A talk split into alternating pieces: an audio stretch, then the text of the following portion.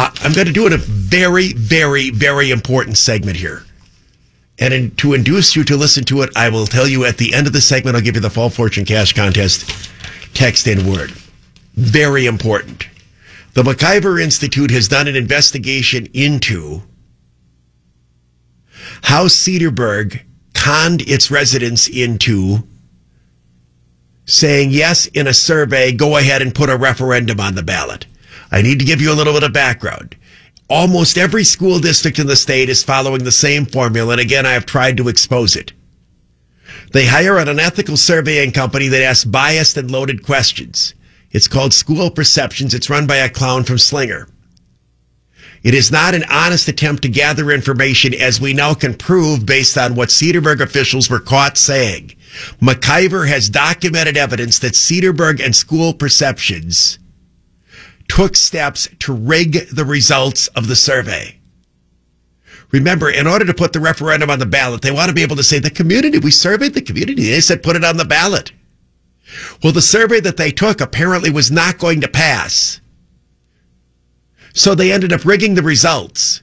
The MacIver Institute investigation comes up with emails in which you see district officials talking to one another and talking to school board members to come up with tactics to try to rig the results of the survey.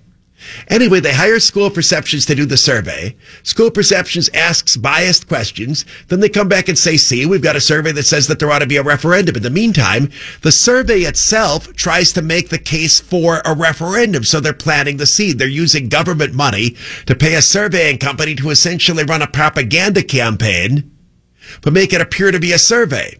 Despite this, they only got 60% to say that they supported the referendum, despite the loaded questions. And the only reason they got to that 60%, according to MacIver, here's what they did. They sent paper copies out in the mail to all the residents of the Cedarburg district. But to the specific group of teachers, school employees, and parents, they sent an electronic version via email. Electronic email surveys always get a much higher response than those sent in the mail. I mean, there aren't that many that are sent in the mail anymore. You and I all get them and throw them in the garbage. The ones that you can fill out online, you're sitting right there at the computer, they get a higher level of response. But here's the thing. They didn't send the electronic version out to the entire 8,400 residents in the area that got them. They only sent that out to the group that would be likelier to support the referendum. Then, according to the emails, they encouraged people who filled out the survey electronically to go home and take their paper copy and give it to somebody else to fill out. That's how they got to the 60%.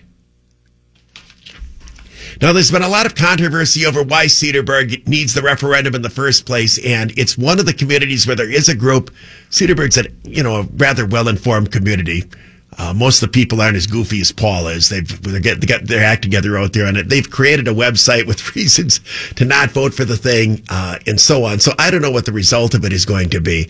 In this instance, though, you have an outside entity that came in, the MacIver Institute, and they did an investigation by going and obtaining emails and so on, seeing how the surveying company, school officials, and school board members themselves conspired to manipulate the results of the survey and specifically tried to get school officials a better opportunity and parents to take the survey than members of the general public, figuring that that would be the best way of getting a positive response.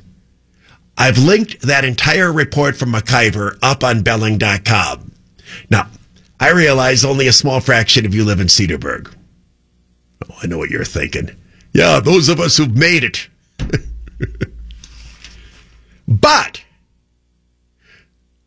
the battle plan they're using in Cedarburg is the same one everywhere. That's one of the points I've been trying to make. Bring in school perceptions, do the bogus survey, then come up with the put on the referendum the things that tested well in the wish list, even though you might not even need the money. Nobody needs money for school security right now because the state's making massive grants for that. Put that in there. Do that all of the things that are being done in Cedarburg, it's the same battle plan everywhere else. Now, we don't know that in every other community, they rigged the results of the survey and played as dirty as they did up in Cedarburg.